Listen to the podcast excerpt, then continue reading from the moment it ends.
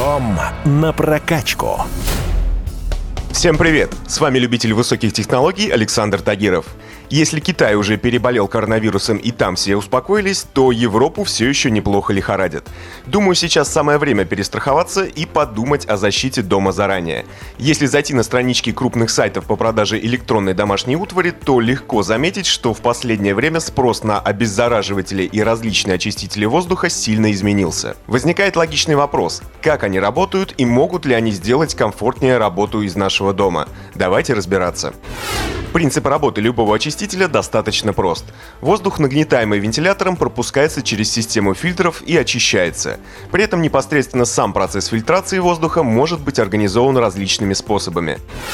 Благодаря простоте технологий, самый распространенный тип воздухоочистителя – это тот, в котором грязный воздух пропускается через комбинацию фильтров. Первоначально воздух проходит через грубую очистку, которая задерживает наиболее крупные частицы – крупную пыль, волосы, шерсть, тополиный пух. Обычно в качестве фильтрующего элемента тут используют тонкий поролон или пластиковую сетку. Их достаточно периодически промыть или пропылесосить, чтобы восстановить эффективность их очистки. После предварительной очистки воздух пропускается через фильтр тонкой очистки, который может улавливать мельчайшие частички пыли, особенно вредные для здоровья человека. Для этих целей могут использоваться несколько типов фильтров, так называемый хепа-фильтр или угольный фильтр. Считается, что первый способен улавливать наночастицы грязи, а также возбудители аллергии, бактерии и споры грибов. Использование хепа-фильтра позволяет получить качественно очищенный воздух, приемлемый для астматиков, аллергиков и маленьких детей. Про угольные фильтры, думаю, вы и сами все знаете. Кроме общей очистки, они способны достаточно эффективно подавлять неприятные запахи. Цены на такие приборы довольно сильно пляшут. Стоят они от полутора до семидесяти пяти тысяч рублей. Дешевле всего ионизаторы, дороже приборы, в которых есть фильтр и ионизатор. Выбрать их довольно просто. Нужно смотреть на производительность, уровень шума и частоту обслуживания.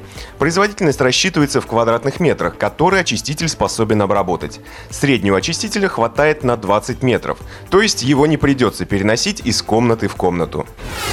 Другое, более интересное устройство, которое поможет пересидеть карантин дома, это мойщики воздуха.